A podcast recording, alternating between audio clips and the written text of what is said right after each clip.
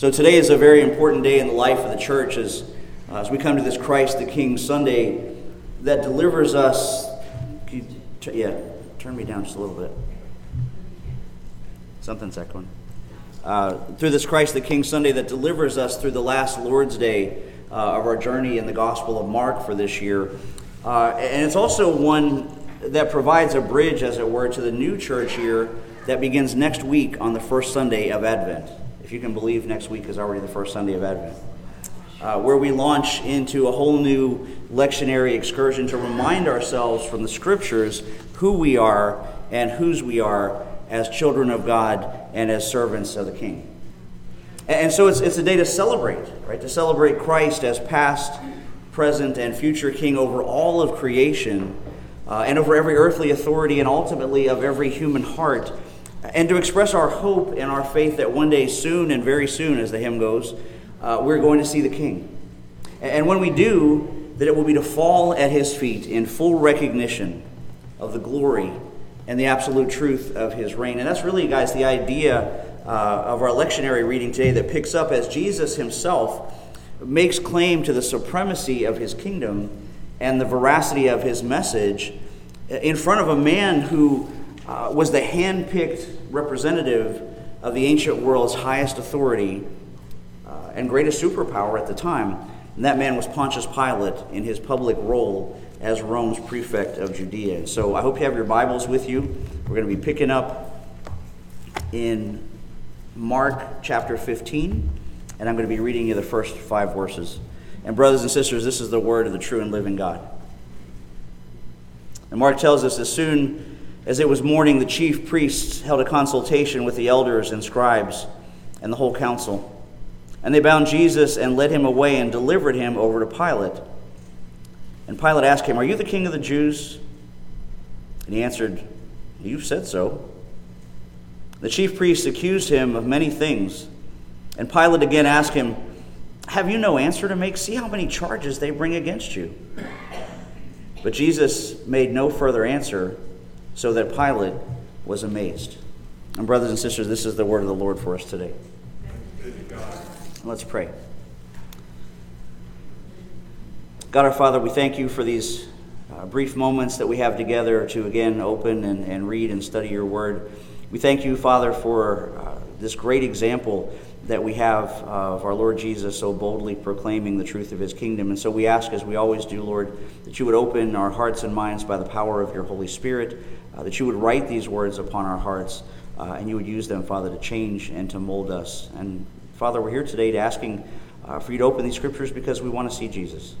And so we trust all of these things to you in his name. Amen. So, you know, we know from our Old Testament that the people of Israel had been promised a king, right? Eh, uh, one anointed by the Almighty, a Messiah. And so for centuries they looked for and genuinely expected to find one. To find a man who would be an enigmatic leader, a, a political savior, someone who would give them, uh, you know, the first century equivalent of a, uh, a chicken in every pot and a car in every garage. And they expected someone who looked like a king. They were looking for someone who wielded power, someone who commanded men and who demanded respect, someone who was strong enough to save them from the Persians or the Greeks or, or the Romans or whomever, right? Wh- whomever might want to tangle with them so that every enemy of Israel would be brought to heel. And in his sovereign time, Almighty God, in fulfillment of that promise and in response to the prayers of his people, did send someone. And not just a human someone, not just a human mighty man, but he sent his own son. The only trouble, humanly speaking, though, was Jesus uh, wasn't what they expected a Messiah to look like. I mean, sure, he was spiritual enough.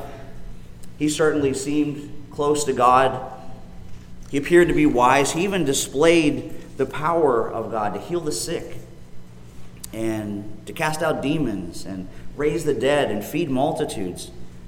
But he looked weak. He was certainly a holy man. He was a wonder worker, a prophet, yes. But was he the Messiah? Eh, because he sure didn't look like one. Especially when the Romans arrested him. I mean, think about it from their perspective. Would the anointed Messiah of God allow those pagan Gentiles to lay hands on him and to, to haul him into a corrupt court and to be falsely accused by coerced witnesses and be condemned by corrupt judges? Would the Messiah of God allow himself to be beaten and mocked and nailed to a cross? And so many among that crowd of onlookers that day thought, no, it can't be like that. That's not how this Messiah thing is supposed to work. And they thought, how, how is he going to kill the Romans and keep my stomach filled if he gets himself killed by Pontius Pilate? But by this man who, uh, along with Judas Iscariot, has gone down in history as one of the world's most notoriously compromised and traitorous individuals. Right? And we don't know a super lot about Pilate. There's not a, there's not a wealth of information about Pilate in Scripture. But we do know a good bit of his background uh, from a lot of extra biblical information about him in secular history. Right? From those sources, we know Pilate was the, the fifth prefect of the Roman province of Judea. Uh, we know that although a position like his normally lasted only about three to four years, that uh, Pilate actually served 10 years from 26 AD to 36 AD under the reign of the Emperor Tiberius. Uh, and based on those historical sources, we know, for instance, that he came from an upper middle class property owner strata of society. And we know that he liked the water because he made his political headquarters in the beach town of Caesarea on the Mediterranean coast. But also, whenever the Jews had any major gatherings in Jerusalem, he would pack up and travel to reinforce the Antonia fortress that overlooked the temple courts, just to make sure that everything stayed under control. And to remind the Jews that in the past they might have gotten out from underneath the sandal of Pharaoh, but they were not going to throw off the boot of Rome as long as he was in power.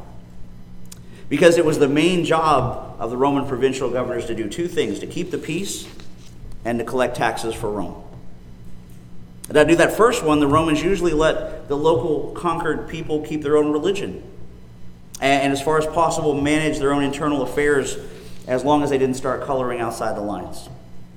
And so it was into that backdrop in 26 AD that Pontius Pilate arrived in Israel by the direct appointment from the emperor, uh, sadly, though, knowing virtually nothing about Jewish Torah law or about the customs of the locals that he was sent to manage.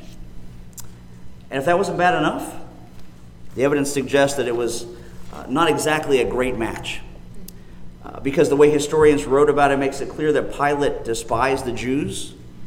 He thought they were whiny hypocrites who didn't appreciate all that Rome had done for them. And the Jews returned the favor and regarded Pilate as a cruel and heartless man. And so you just have, you have to kind of imagine all that. I told you all that. So you have to imagine as Pilate enters into our story today, it's Passover season. And there's Pilate in Jerusalem, along with King Herod. He's also, along with Annas, the old high priest, and his son in law, Caiaphas, the new high priest, and thousands of Jewish pilgrims who've come from all over to celebrate this sacred festival. And of course, as we've been leading up to over the last several Sundays, someone else is in town this week, right? It's Jesus. Jesus and his disciples. So, so all the players are now assembled as this final drama begins. And as the day opened, we, just exactly how much Pilate knew about Jesus personally uh, is a question we can't answer for certain. But we can assume he must have heard of Jesus' popularity with the people. He must have known the chief priests and scribes had no use for him. He must have heard the rumors of this Messiah traveling around the countryside. Because after all, it was the job of a politician to know those things and know how to read the mood of the mobs and to be able to figure out how to maneuver around them and, most importantly, how to manage the expectations of the higher ups back in Rome who expected the provinces to run like well oiled machines. And so it's no surprise that the gospel writers told us this morning and we're careful to let us know that Jesus' trial with Pilate took place very early in the morning. And so you have to picture this. In comes the Jewish leaders with Jesus in tow. And they'd pinned a charge of blasphemy on him. Blasphemy, according to the Torah law, was punishable by death for Jews. There's one little hitch the Jews couldn't condemn a man to death. They could try him, but they couldn't carry out the sentence. They weren't allowed to. The Romans had taken that right away from them under their occupation laws. And so, before Jesus could be put to death, Pilate had to agree to it. which is why they brought Jesus to the praetorium so early on that Friday morning. Brought him to the judgment hall, place where the governor heard cases and rendered verdicts. So it's between about 6 and 7 in the morning. All the parties were present for the case, and the Romans followed a, a certain routine in all their trials. The presiding judge would ask for a formal statement of charges. There'd be questions of the complainants and the defendants. Witnesses would come forward and give their testimony and be examined. And then, after hearing all the testimony, uh, the judge would retire to confer with his associates and return with a decision. The sentence normally to be carried out immediately. The trouble for the prosecution, though, was there was no Roman law against blaspheming a Jewish God. Right? That was a Jewish matter. So the elders couldn't say to Pilate, This man claims to be the Messiah, because Pilate would have just waved his hand. Say, well, as far as Rome concerned, there is no such thing. He would have chalked it up to a dispute akin to us arguing over belief in the Easter Bunny or the Tooth Fairy and dismissed the case. And that would be it. Because, as we said, he had no real interest in the actual felt needs or the deep seated concerns of the people that he governed. So he didn't want to get dragged into some internal nitpicky religious debate. And because of that, the Jews had to bring a charge that would get Pilate's attention. One that would reverberate all the way back to Rome if it wasn't handled properly and discreetly. And most importantly, for the impatient Jewish leaders who were now all in a tizzy over Jesus' popularity with the people if it wasn't handled quickly. And so, in the spirit of the same corrupt prosecutors we saw at work in the Rittenhouse trial, they adopted that old communist manifesto that uh, the left has us living under in America today. Uh, show me the man, and we'll find you the crime. Right? And so they did. They added a charge to Jesus of claiming to be a king. Something that he never did, at least not the way his accusers meant. But it didn't matter because now they had landed on something with political implications that Pilate couldn't ignore. And so we read Pilate asked Jesus, Are you the king of the Jews? King James, Jesus replied, Thou sayest. In other words, his answer to Pilate's question is essentially, You say so. And so it's not a denial, but it's not an unqualified yes either, is it? It's more like Jesus is letting Pilate know he doesn't really understand the full import of what he's asking. The Apostle John kind of fills in some blanks here that we don't get in the account in Mark. So if you're still following along in your Bibles, if you turn to John 18, we read So Pilate entered his headquarters again and called Jesus and said to him, Are you the king of the Jews? And Jesus answered, Do you say this of your own accord, or did others say it to you about me? Pilate answered, Am I a Jew? Your own nation and chief priests have delivered you over to me. What have you done? And Jesus answered, My kingdom is not of this world. If my kingdom were of this world, my servants would have been fighting that I might not be delivered over to the Jews. But my kingdom is not of this world. And then Pilate said to him, So you are a king? Jesus answered, You say I am a king. For this purpose I was born, and for this purpose I have come into the world to bear witness to the truth. Everyone who is of the truth listens to my voice. And Pilate said to him, yeah, What's truth? That's quite a remark in that moment, isn't it? I mean, considering who he's talking to. Although, honestly, it was not a particularly original question on the, uh, the procurator's part. Because for centuries, thoughtful men of every sort have been asking in one form or another, what is truth? What's truth? Uh, it had been in the minds and on the lips of philosophers and scientists and artists and, and poets, teachers of every stripe, right from the very day our first parents got themselves kicked out of the Garden of Eden. And that same question continued freely on downstream through generations until it leaked out of Pilate's mouth in today's gospel reading, almost as an afterthought. And you know, sadly, as poignantly and climactically as that moment could have gone, there wasn't anything final about it, especially when Pilate didn't wait around for Jesus to answer him, did he? No, he, he essentially just rolled his eyes at the seemingly naive notion that anything even close to truth could exist inside the political and cultural vortex that he was caught up in. And so he just walks away, lost in his own thoughts and probably wishing he had never met Jesus to begin with. You know, the Apostle Paul hit on the same human inclination when he said in Romans chapter 1 they know the truth about God because he's made it obvious to them, for ever since the world was created, people have seen the earth and sky. Through everything God made, they can clearly see his invisible qualities, his eternal power, and divine nature. So they have no excuse for not knowing God. Yes, they knew God, but they wouldn't worship him as God or even give him thanks. And they began to think up foolish ideas of what God was like. And as a result, their minds became dark and confused. And claiming to be wise, they instead became utter fools. So you notice the order of this. See, the Apostle Paul uh, here is saying uh, we're living in a world in which the truth of God is literally breaking out all around us. But humanity is busy covering it up and hiding it and suppressing it and keeping it from being prominent and dominant in our thinking. And the nature of the truth that's being suppressed is the existence of a holy and sovereign God of eternal power and majesty who created mankind and has the right, the only right, to determine the boundaries of right and wrong. And, brothers and sisters, everybody knows that whether they want to admit it or not.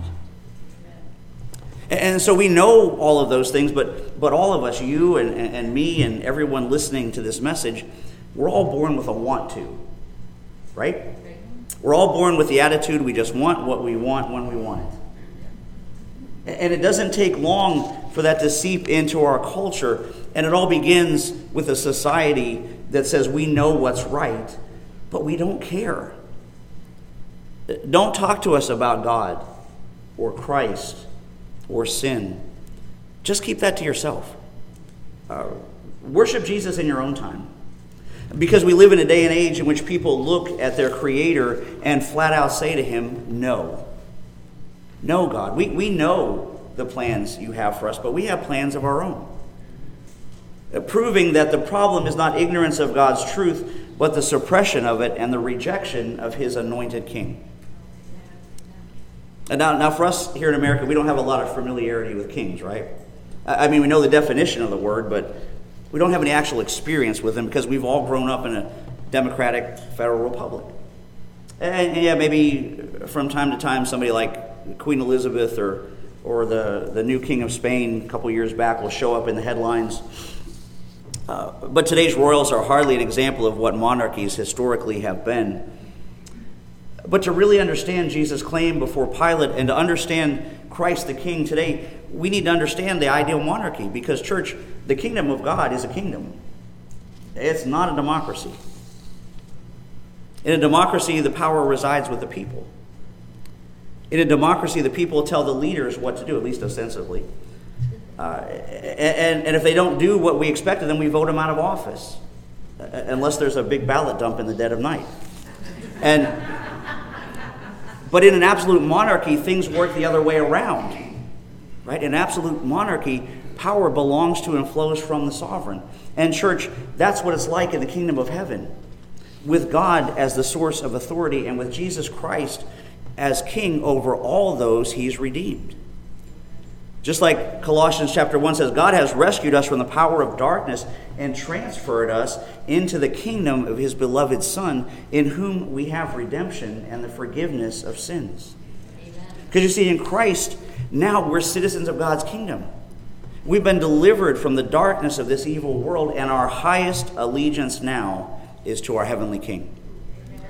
And, and not to the so called leaders of this land or the, the human authorities of this world, which honestly is the perfect lesson for this last full week of November. Because, church, that's why the pilgrims, our congregational ancestors whose Thanksgiving feast we commemorate Thursday, that's why they came to America in the first place. They came here because they recognized a higher authority than that of any earthly monarch.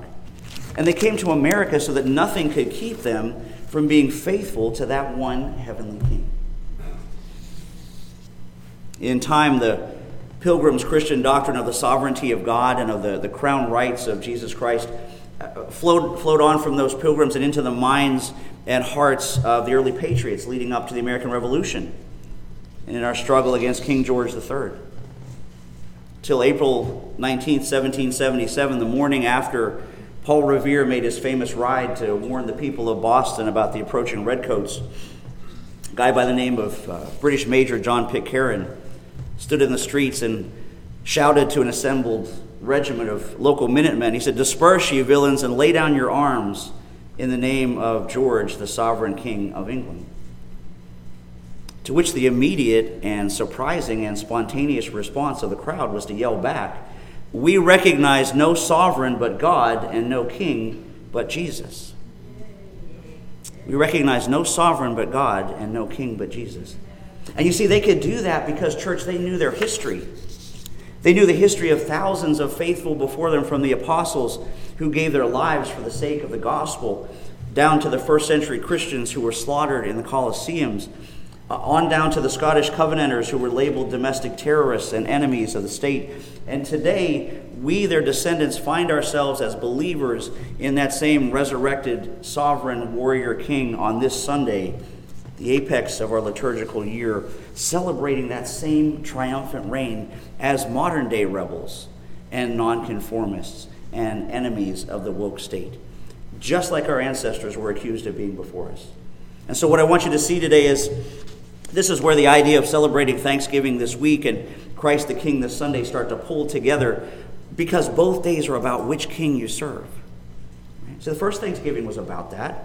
It was about a group of people led by the Spirit of God into the wilderness of uncharted America to live as they were moved by the Word of God. It was about people being thankful for their abundant blessings and being grateful for what they had. It's about people refusing to eat from the hand of an oppressive government, often a distant capital, if it also meant living under its heel for the privilege. But instead, they gave glory to God. And they trusted in his provision and his protection, even though half of their number died that first year. And, church, that fortitude and that fierce devotion to Christ are what our feast days should be all about. About serving the King of Kings and remembering how he died, how he died for our sins and rose again to give us eternal life. Our thanksgiving this week should be about thanking God for his mercy and for his forgiveness and rededicating ourselves to live out the Great Commission in our individual lives and in this moment in history. It's about knowing when we gather around tables this week to eat turkey the difference between doing it to honor the false gods of prosperity and wealth or to give thanks to the King of Kings who gave you redemption and election to eternal life. It's about looking to the kingdom of heaven by faith, or are you going to fix your eyes on this world and be afraid of everything? Be afraid of every nagging problem and every politicized pandemic that comes down the pike. And, and, church, that's the question we have to face this week. Will we finish out this year, or what's left of it? Will we finish it out in fear or in faith? And, and yes, our world is a frightening place with the threat of wars and violence and terrorism, the unpredictable setbacks in families and marriages and health and business, right? Those things keep us all on the edge of our seats, right? But I can guarantee you, God is not in heaven wringing his hands right now. Uh, he never looked at the day's headlines and said, Boy, I didn't see that coming. Right? No, our Christian faith is built on the conviction that our Lord Jesus Christ has a cosmic reign, a reign supreme above every prince and potentate and would be president on the face of this planet. And please hear me. Please hear me. We don't need to wait for some coming day when his reign will begin. It is in place right now, today. Somebody should say amen to that, right? It's in place right now in spite of any appearance to the contrary. He is in charge. Just as our Lord Jesus was completely in control of the situation and the events that led him to the cross that day in Pilate's court. Because, church, if Jesus Christ is the acknowledged Lord of your life, you're already living in that kingdom by faith, so you don't have to worry. He's got it under control faith in his incarnation and in his ministry and in his suffering and in his death and burial and resurrection from the grave to ascend to the Father's right hand in glory. And if you aren't, if you aren't living as Christ as the Lord of your life right now, first of all, I would say to you, wake up. Because he is your Lord whether you want him or not. And so now is the time to receive him. Today is the day to repent and believe the gospel. Today is the day. And so ask yourself is Christ your acknowledged King this Thanksgiving? If not, as, as we pray to close, uh, receive him today, right where you are. And if he is, if you know him as King, be strong this week. Be strong in the kind of faith that lets you face the troubles of life with a calm assurance. Be strong, church, because your King and protector is the image and fullness of the invisible God. Be strong this week in the face of this world's demands because you answer to a higher authority. Be strong in the face of darkness because you are a child of a sovereign who lives in unapproachable eternal light. And when the time comes, be strong in the face of death because you have an eternal home in the courts of heaven. And so, church, be strong today because Christ is our King. Amen. Will you pray with me? King Jesus, we thank you that you were willing to lay aside the glories of heaven to come into this world, to live, to die, to rise again from the grave and ascend into heaven, where you are seated now at the right hand of glory, ruling and reigning over every aspect of this world and over every moment of our lives. And so we come this morning, Father, uh, at, at, at this apex of our church calendar uh, wanting to rededicate ourselves anew to you, resubmitting ourselves, Father, to your lordship in every area of our lives, uh, so we would truly have all of Christ for all of life. Father, in this moment, I ask that uh, if there's even one here among us that doesn't know you as their Lord and Savior, if there's even one hearing this message uh, that is not prepared to kneel before you in submission, that you would open their blind eyes, that you would unstop deaf ears, that you would take out hearts of stone and replace it, Lord, with your living Holy Spirit. And so, Father, uh, surprise those folks with your presence and draw them just uh, to you in these next moments. Uh, Lord, we thank you for this week ahead, for the opportunity to be with family and friends, for the opportunity to praise you, Father, as we celebrate together. Uh, and we thank you, Lord, for sending us out with this message of our sovereign Jesus Christ, in whose name we pray. Amen. Amen.